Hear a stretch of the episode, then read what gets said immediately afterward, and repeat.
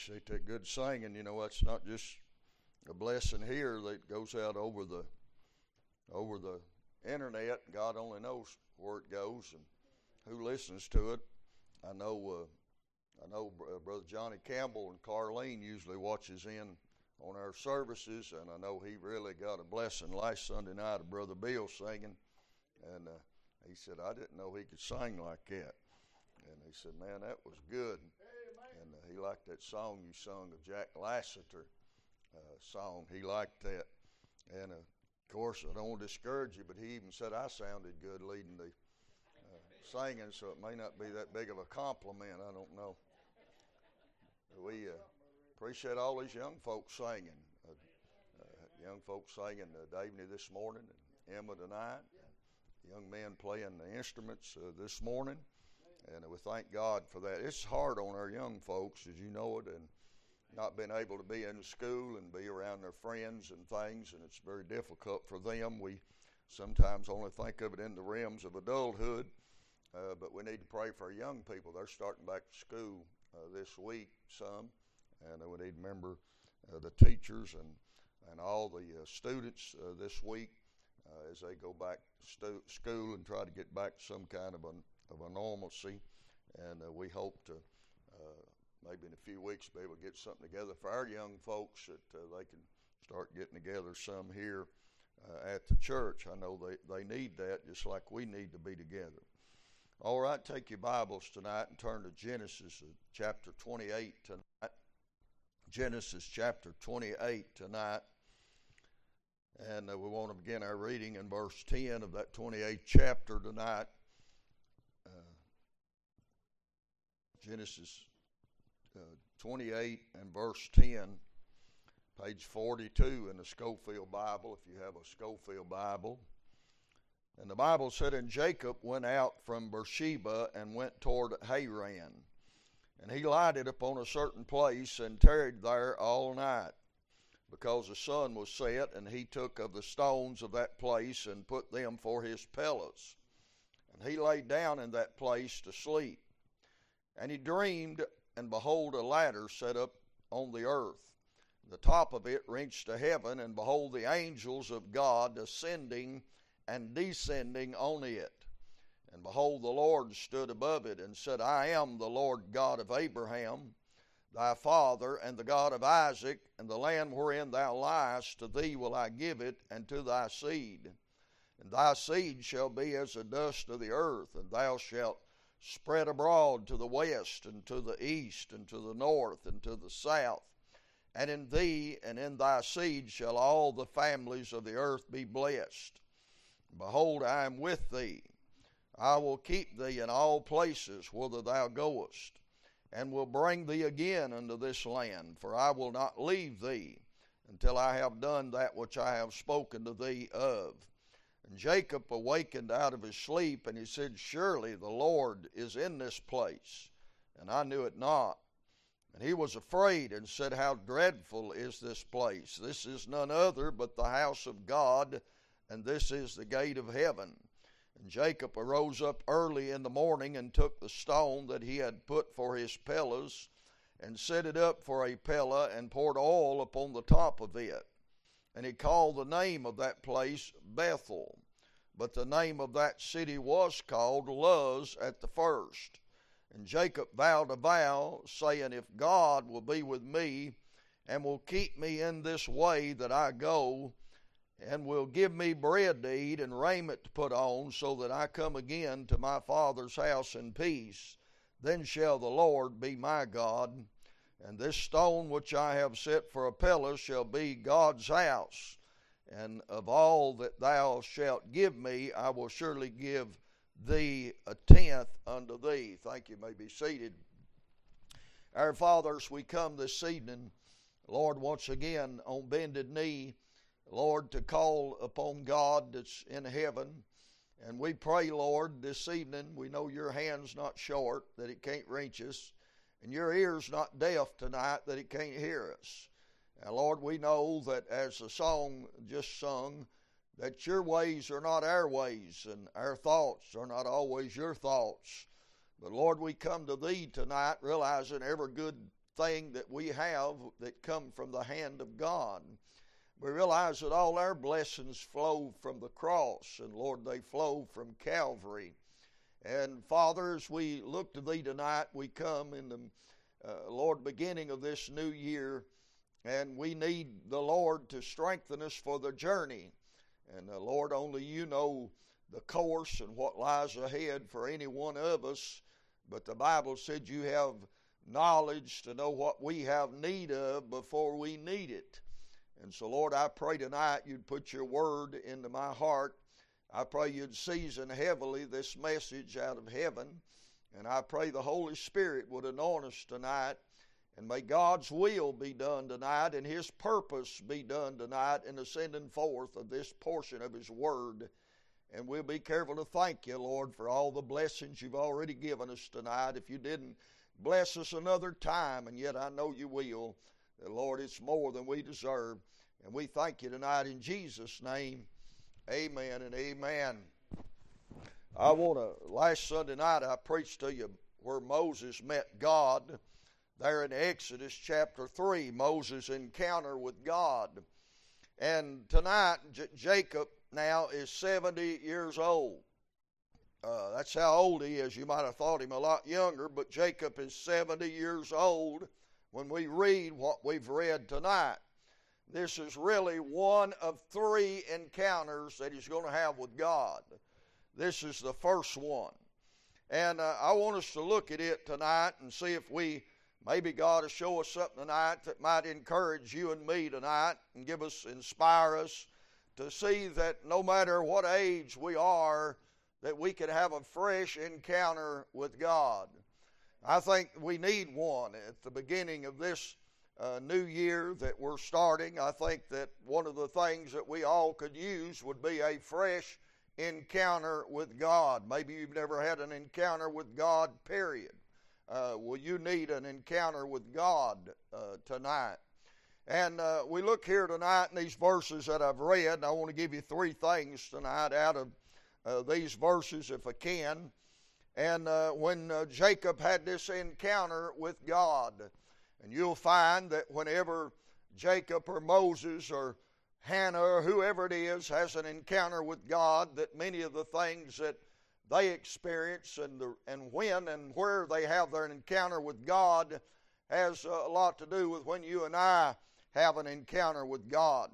And uh, when we pick up here in this story, uh, Jacob is not leaving because he wants to go visit Haran. Uh, he's not going on a visit. Uh, he don't really want to go. The Bible said there in verse 10, and Jacob went out from Beersheba and went toward Haran. But he's not going because that he wants to go. He's going because his father has bid him to go. And not only had his father bid him to go, but the reason his father's bid him to go is because his brother's going to kill him. He stole his brother's blessing, and uh, we'll get into that maybe a little bit tonight. But the Bible said in verse 41 of, of chapter 27, it said Esau hated Jacob. Uh, imagine that. Esau hated his brother. The Bible said Esau hated Jacob because of the blessing wherewith his father blessed him. And Esau said in his heart, The days of mourning for my father are at hand. Then will I slay my brother Jacob. So he's sworn that he's going to kill his brother Jacob. So this is a time of peril in the life of Jacob. Do you know most of the time, whenever we have encounters with God, that it is a time of peril in our lives? Uh, we usually don't have an encounter with God whenever things going good. We're not usually looking for one. Uh, we, don't, we're, we don't really look for God because we don't need God. Everything's going good, and uh, we're kind of like the Laodicean church. We feel like we have need of nothing. But when perils come into our life, then we find that we do need God. And uh, I think, for at least for us Christians tonight, I think that this pandemic, that one of the things it does, is it makes us realize we need God and that this is a peril in our life that we have not passed this way before. Now, when Jacob starts on this journey, I want you to remember he, he don't want to go, but he's got to go.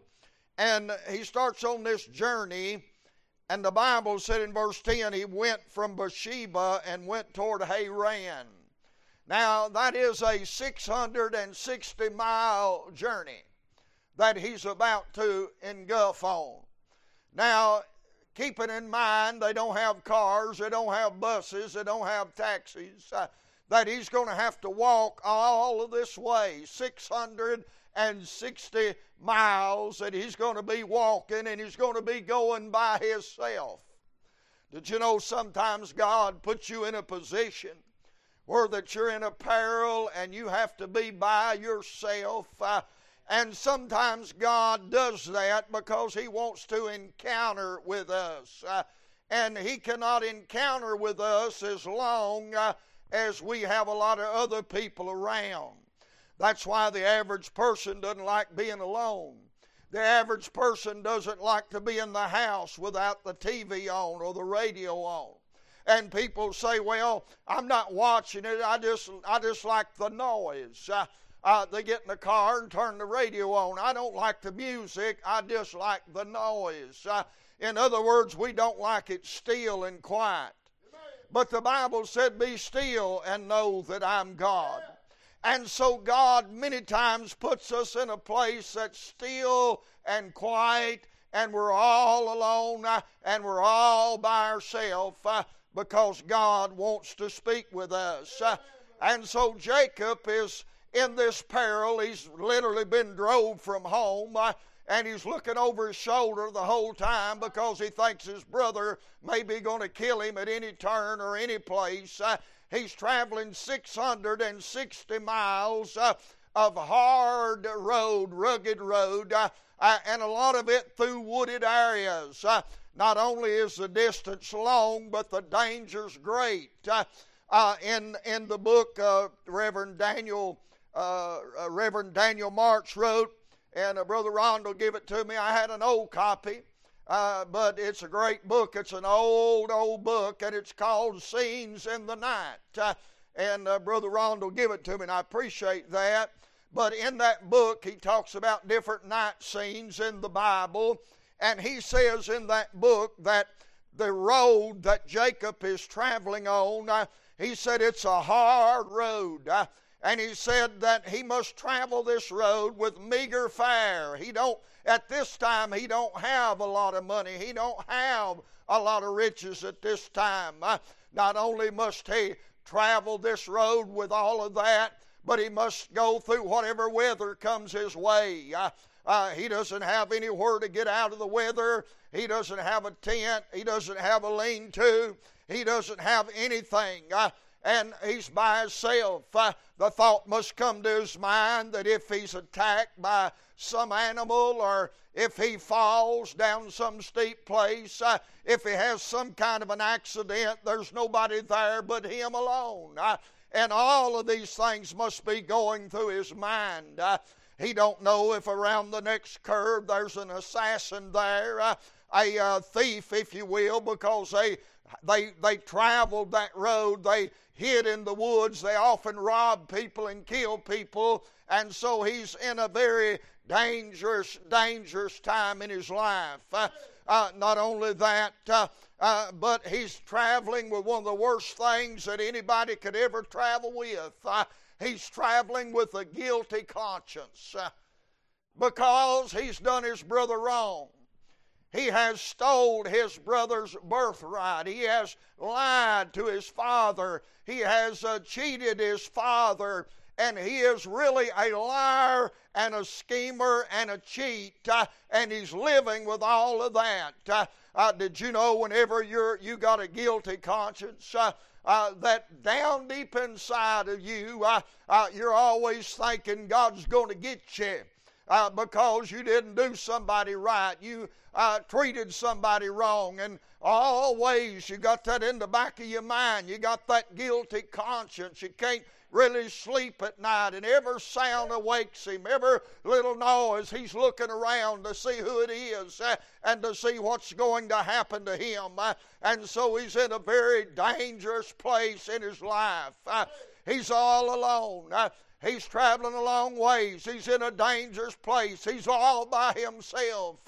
And he is in the perfect place to have an encounter with God. Whenever, whenever you and I find ourselves in a peril, we are in the perfect place to have an encounter with God.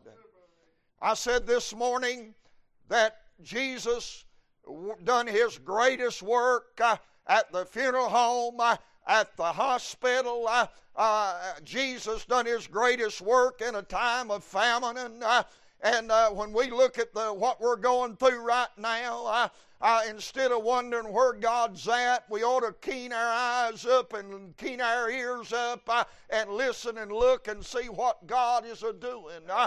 Because I promise you, God is a doing something. Uh, and God is a working in this time of peril uh, that we find ourselves in. The Bible said not only that, uh, uh, there's a distant, there's a danger, but there's a disposition of Jacob himself. Uh, you say, what do you mean? See, Jacob and his brother were total opposites. Uh, uh, Jacob, uh, his brother was a he was a man's man. his brother was a man of the world. Uh, his brother was a hunter. His brother was everything we'd think of a man. Uh, that's what Esau was. The Bible says it this way the Bible said, And the boys grew, and Esau was a cunning hunter, a man of the field. Uh, in other words, when you looked at Esau, there's nothing sissy about him. Uh, uh, when you look at Esau, he's every bit a man. Uh, I mean, the Bible said he's a hunter. He loves to go out in the field. Uh, uh, the Bible said that. Uh, that that's just the way he is, uh, and his daddy loves him more than he loves Jacob. Uh, uh, his daddy loves Esau because Esau is the kind of kind of man his daddy really wishes that Jacob was. you see, Jacob's disposition wasn't like that. did you ever notice how that uh, you can have two kids, uh, uh, two uh, sisters, two brother, brother and a sister. They come from the same home. They come from the same surroundings, the same environments, uh, but they're total opposite. Uh, because they each one have their own disposition, if you will. and so we look at Jacob, and Jacob is he's everything opposite of what Esau is. Jacob is really a mama's boy. Amen. And uh, when you read about Jacob, his mother's the one that helped him connive and scheme uh, uh, to get his daddy to bless him instead of Esau. And uh, his mother's the one that's always concerned about him. Jacob is a mama's boy. Esau is daddy's boy. Now, most of the time, the way it works, uh, if you have if you have girls, they're daddy's girls. And if you have a boy, they're mama's boy. Amen. And uh, something about them mamas and boys. Amen. Now, my family always accused uh, me of being the favorite of my mother. I think they were right. But there ain't nothing wrong with being a mama's boy. But I'm just trying to point out to you the disposition that Jacob had. See, Jacob's not a man of the field. Jacob's not a man that would go out and hunt down an animal and kill it and skin it. Jacob's not that kind of a person. Jacob is more of a stay home person. Uh, uh, Jacob's more of a person that would just rather be at home and not out in the field and not rambling. Now, you put all that together tonight uh, and you think about the disposition of Jacob. Here's a boy that doesn't even like to leave home. Here's a man uh, uh, that doesn't even like being alone. Here's a man uh, that doesn't even like being out in the field in the daytime, let alone the night and there he is, and so he's in the office peril that ever was. Uh, did you know that oftentimes God puts you and me in places that we would never go by our own choice uh, because He's trying to get us to travel the road where we'll be by ourselves, where that we'll have to run head on into God and have an encounter with God Himself. Amen. Uh, and so we look here and we see the peril of his encounter, all of this. And then the Bible said that in verse 11, he lighted upon a certain place and tarried there all night. He took of the stones of that place and put them for his pillows and lay down in that place to sleep. Now, there's been a lot of songs wrote about that pillow that Jacob lay on. No doubt it was it was hard. It was a stone. And uh, uh, commentaries I've read said that probably he put them stones there and then he took off a piece of his garment and he rolled it up and probably pilled it under his head on the top of that stone so that he wouldn't be laying directly on that stone like any one of us would do in a situation like that. Uh, but nevertheless, he came to this place. Uh, and the Bible said he no doubt swore out from doing all the walking, all the traveling. Uh, uh, no doubt he's wore out. And so when he finally finds a little clearing, a little spot there, he makes him a little bed there on the ground and he gets some stones for his pillow and he lays down to go to sleep. And the Bible said he fell off to sleep. And it said he dreamed, and behold, a ladder was set upon earth. Now, we want to look at the picture of this encounter that he had with God. Did you know that God can meet you in a lot of different ways? Have you ever had a dream that you felt like God was in? I've had uh, most of my dreams are not because God's in them. Uh, most of my dreams come from, like the other night, uh, my wife, she made uh, black eyed peas and hog jowl and cooked cabbage. You say that, you think that'll bring you good luck? No, but it tastes good. I like all that stuff. And uh, so I really wanted to have good luck, so I eat three plates of it.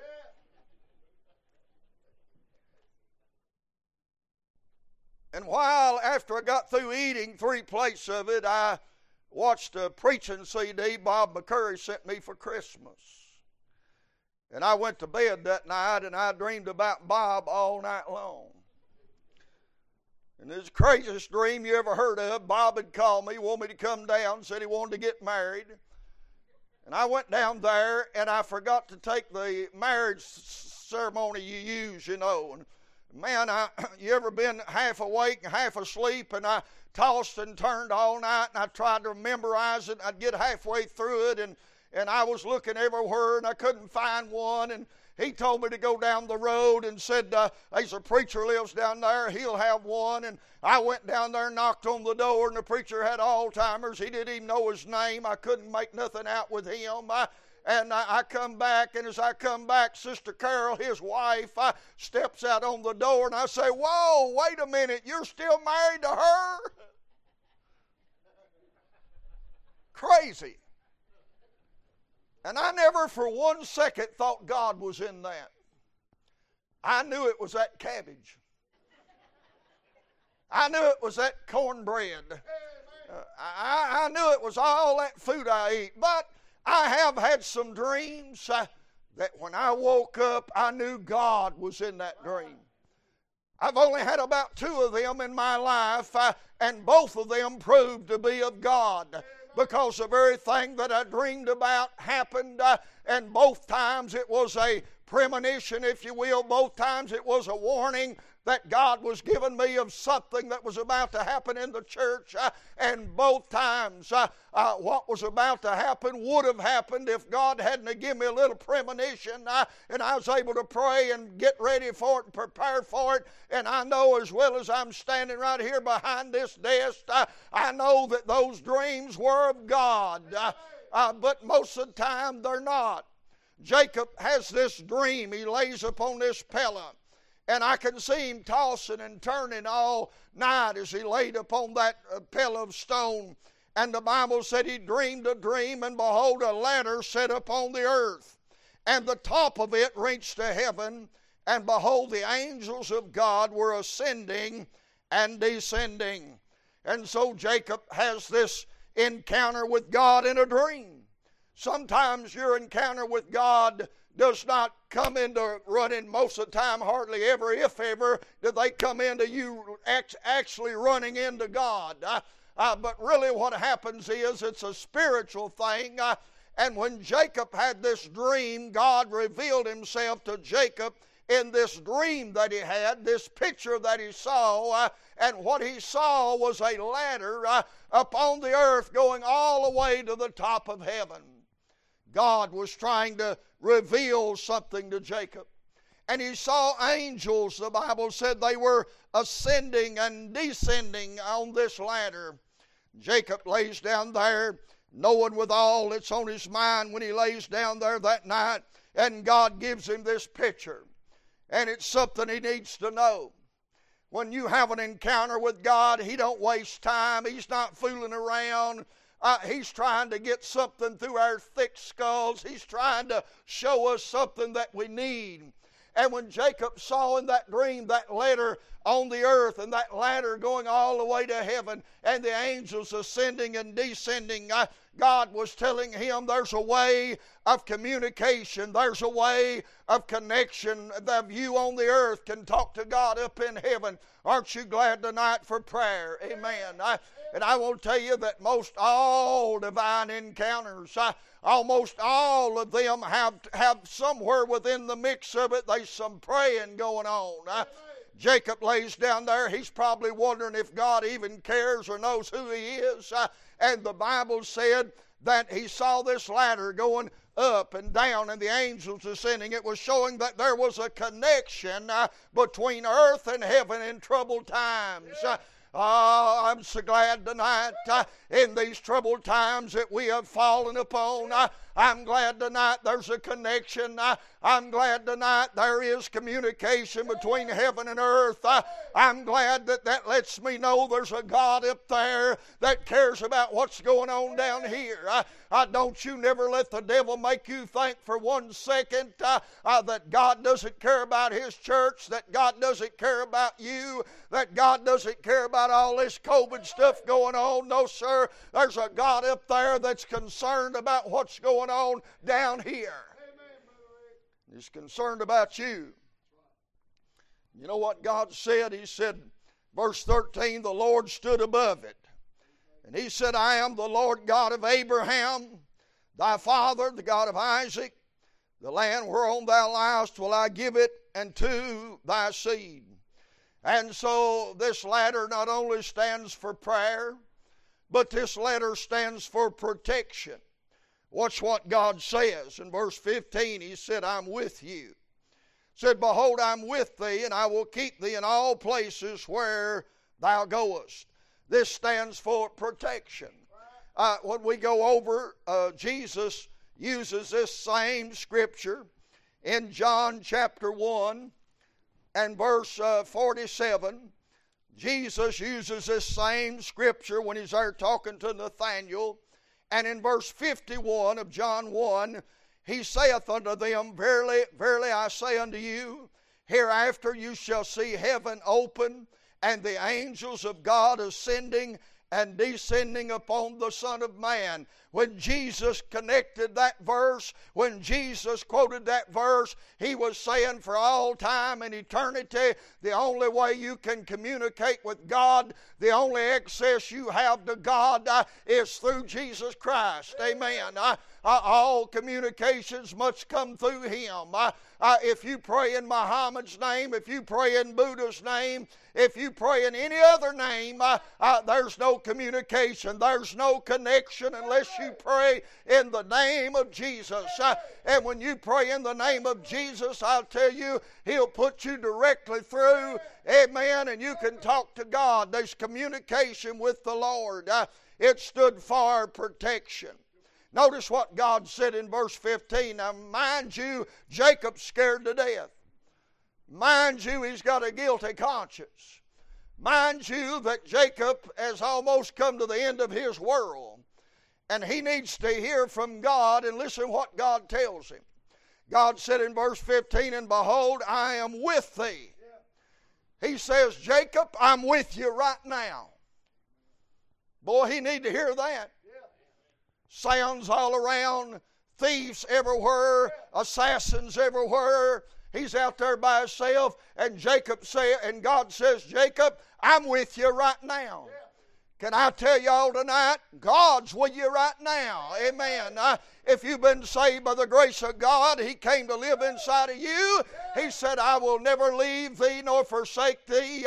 God is with us right now.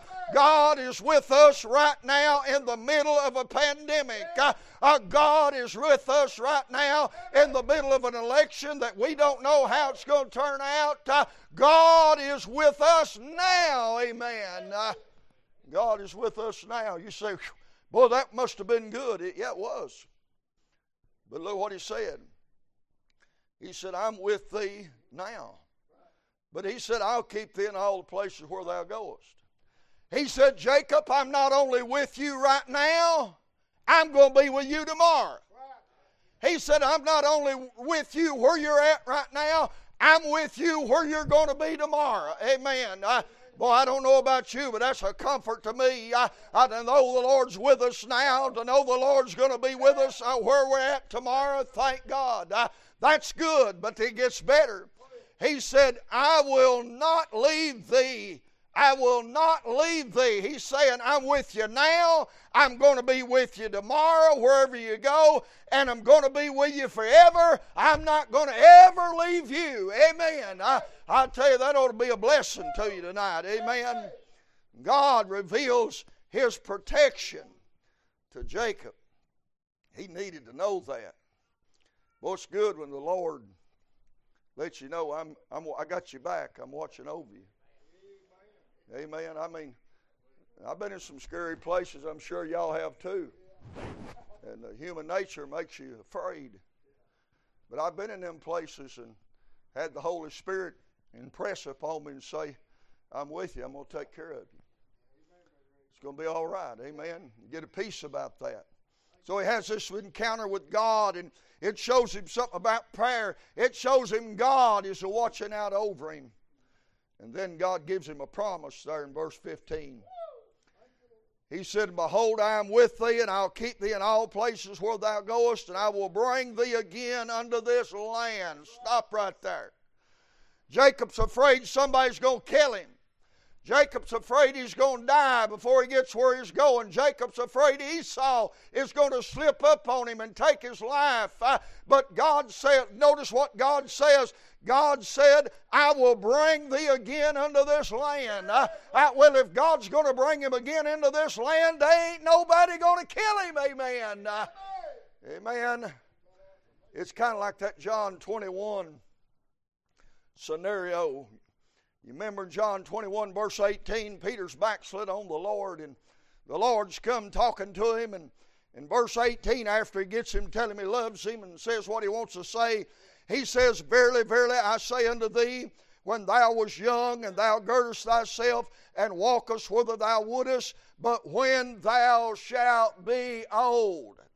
In other words, he said, Peter, you're going to be old when you die that when I connect the dots and I get over there in Acts 12, it was always confusing to me how they, they had just cut James's head off uh, and they'd locked up Peter in prison. Uh, how in the world was Peter able to sleep so soundly that God had to send an angel down there and really, really shake him up to get him woke up how could he sleep so soundly in a jail knowing they'd just cut James's head off? Because he remembered the words of Jesus, uh, and Jesus said, You ain't going to die till you get old. Uh, and he wasn't old, amen. Uh, he wasn't old. Amen. Protection. God tells Jacob, gives him that promise you ain't going to die on this road. You ain't going to die right now. I got some promises to do for you. I like it when somebody calls me and books me for a meeting. You say why? Because I don't I don't call people and try to get bookings. Some preachers do. I never have. Well, I did early on, and and I got in some places. I wish to God I was back here, and I quit doing that junk. I just started laying my calendar out of January. I get along with God on the first day of the new year, and get along with God all day, and just lay a calendar out and say, God, you put me wherever you want me.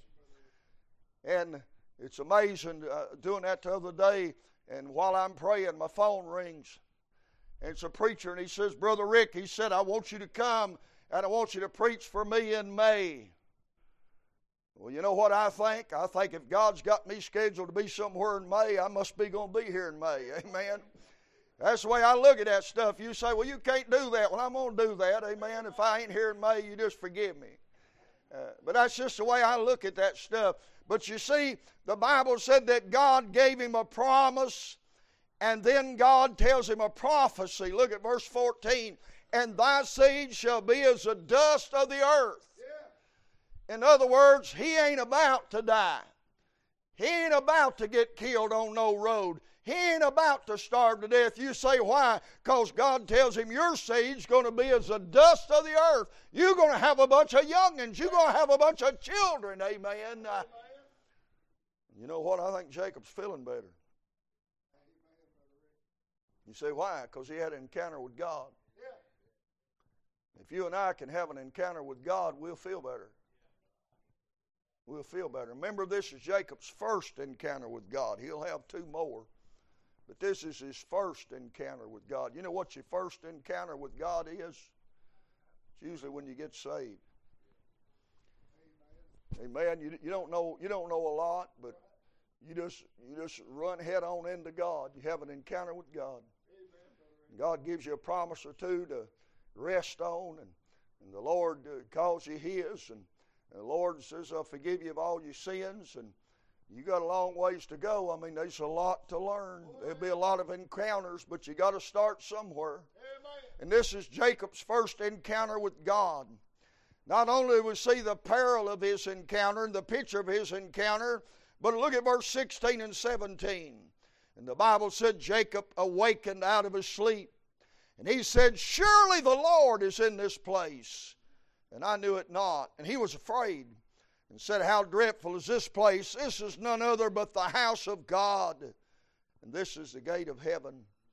And Jacob arose up early in the morning and took the stone that he had put for his pillars and set it up for a pillar and poured oil upon the top of it.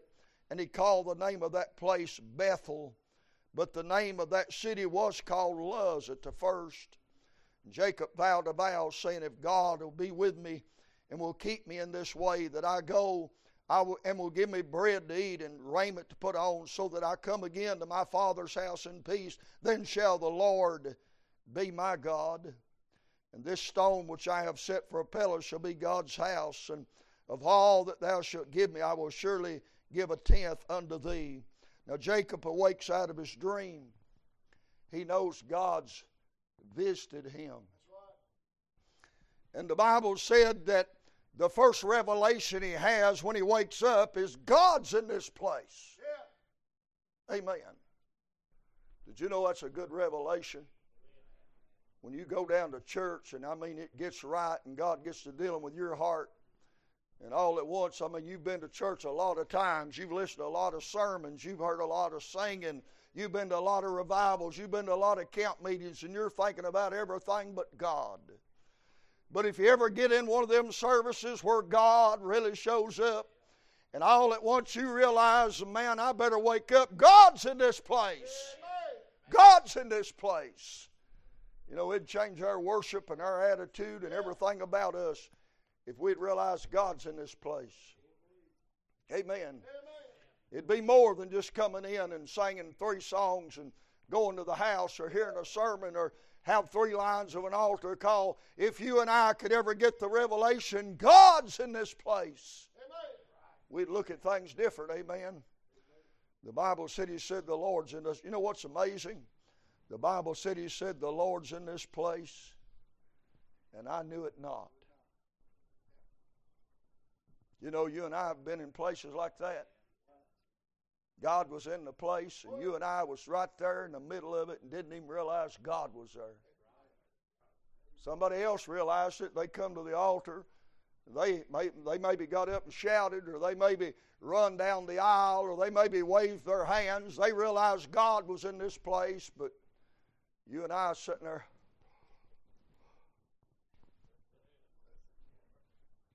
Didn't even realize God was there.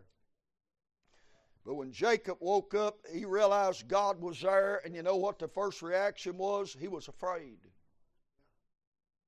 He was afraid. He said, Wait a minute, God's in this place. If God's in this place, that means God that means God sees everything going on. That's right. God's in this place, He's seen me on my phone. Amen, brother.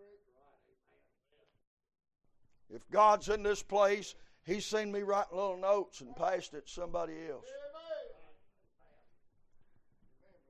If God's in this place, He's seen me showing pictures to the person next to me.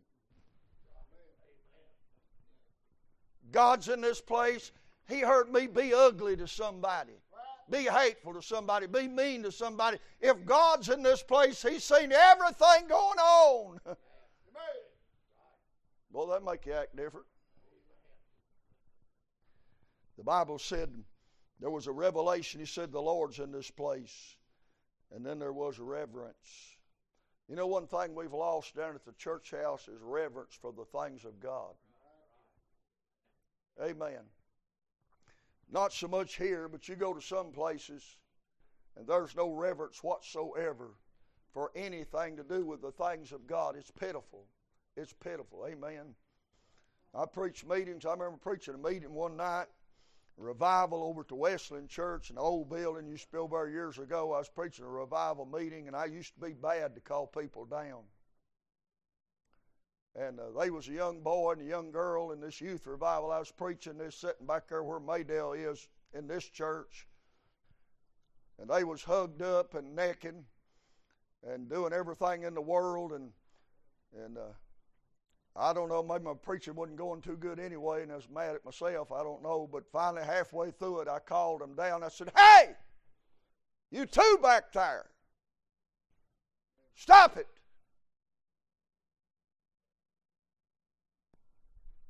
You say, what'd that do? Kind of like what it did just now, but a whole lot worse. I went, I went ahead and finished the sermon give the altar call. Guess who the ter- first two people to the altar was? That boy and that girl. Down on the altar, crying, down on the altar. I went over there with them, down on the altar, down there. And uh, man, they, they were fine.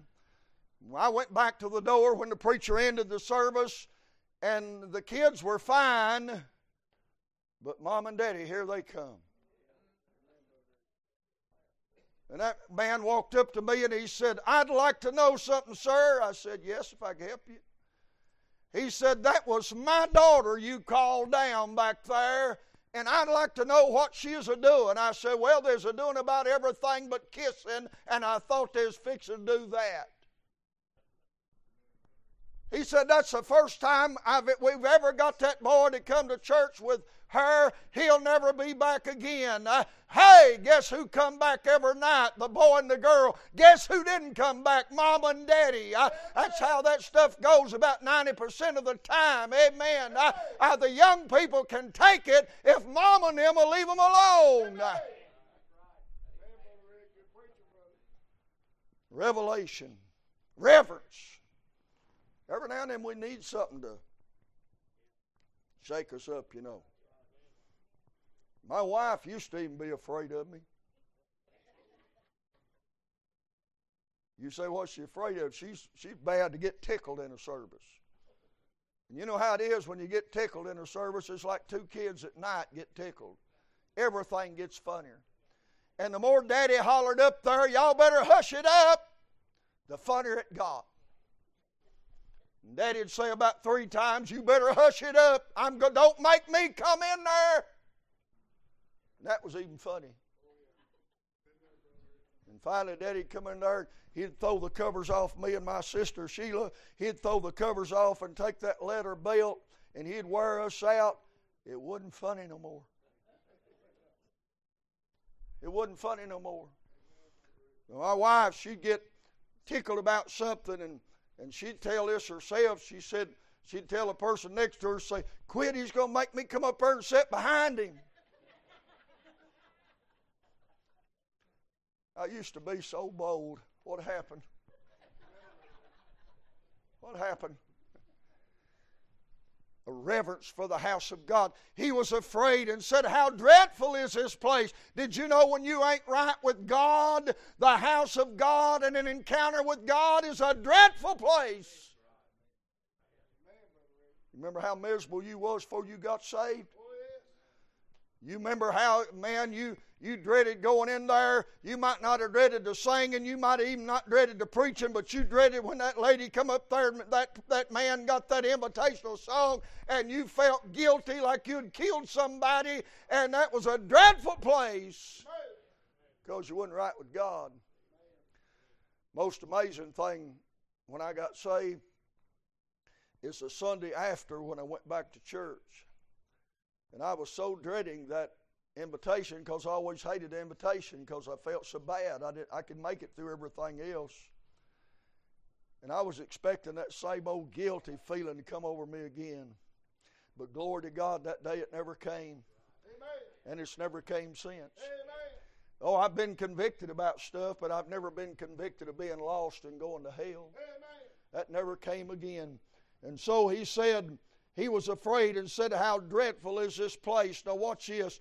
And then he said, That place used to be called Luz at first. But he said, Now we're going to call it Bethel. We'll call it Bethel. Now, Luz means almond trees. Probably a place where there was a lot of almond trees. In the Bible, almond trees is a type of the resurrection. When you look at those uh, candlesticks in the temple, and all that the almonds were type of the resurrection.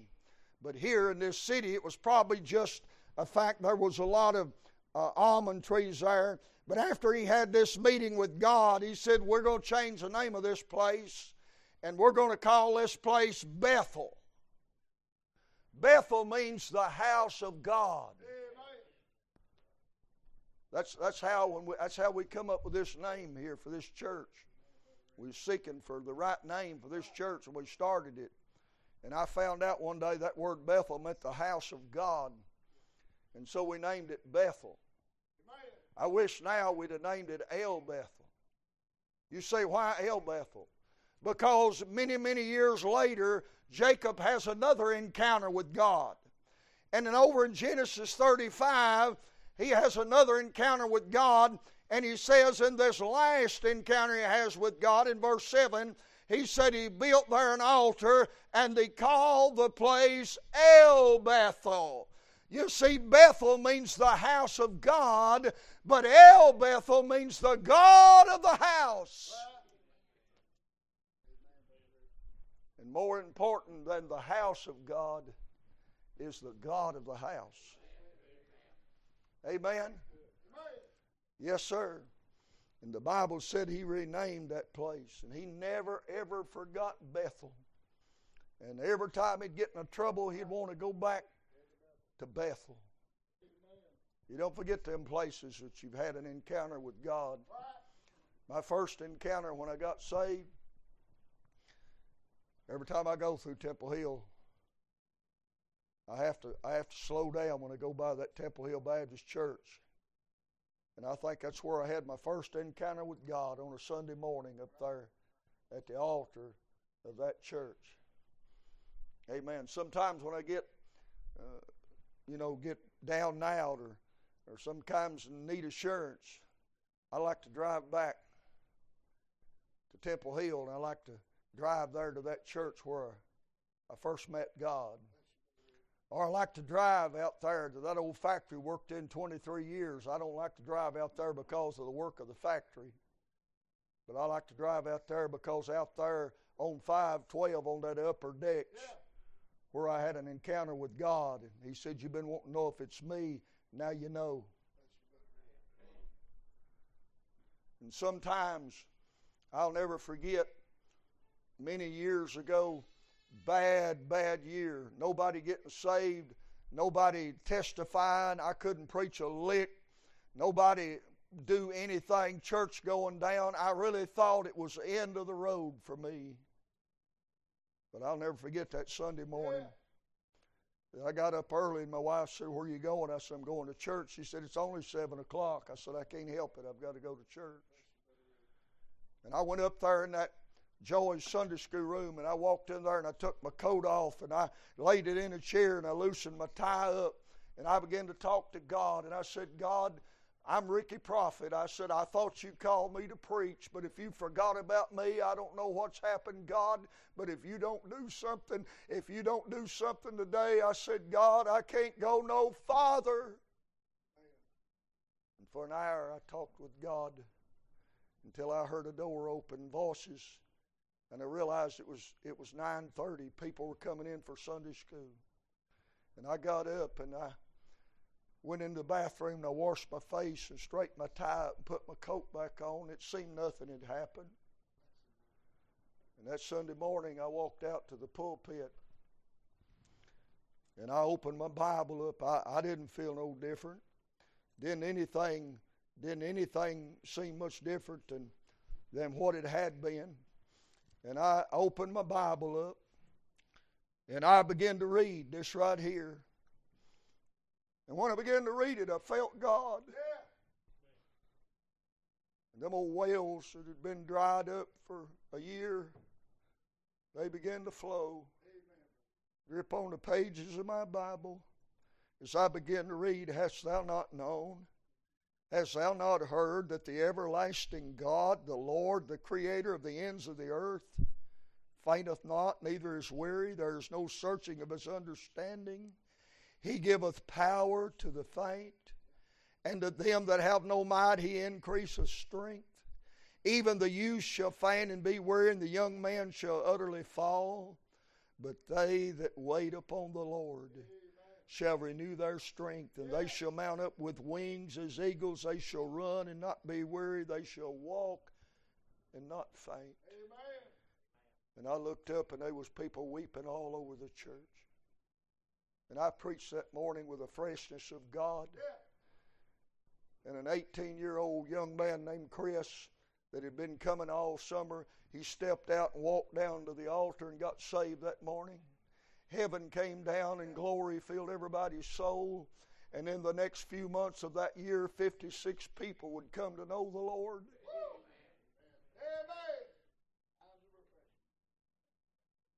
And I'm not saying I can't get discouraged. But before that encounter with God, if I come to church and seen what I seen tonight, all them empty seats, if I came like I did this morning and I seen all them empty seats, I'd be so discouraged I couldn't preach. But after that day that I had that encounter with God, I don't get discouraged about that anymore. I just preached to what's there. I'm glad to be able to preach. God done something I can't explain it. God done something inside of me. That divine encounter with God up there on that Sunday morning. I'm still running on it tonight. But I need another divine encounter with God, and you need a divine encounter with God. And that stuff's not just for preachers. That's for everybody.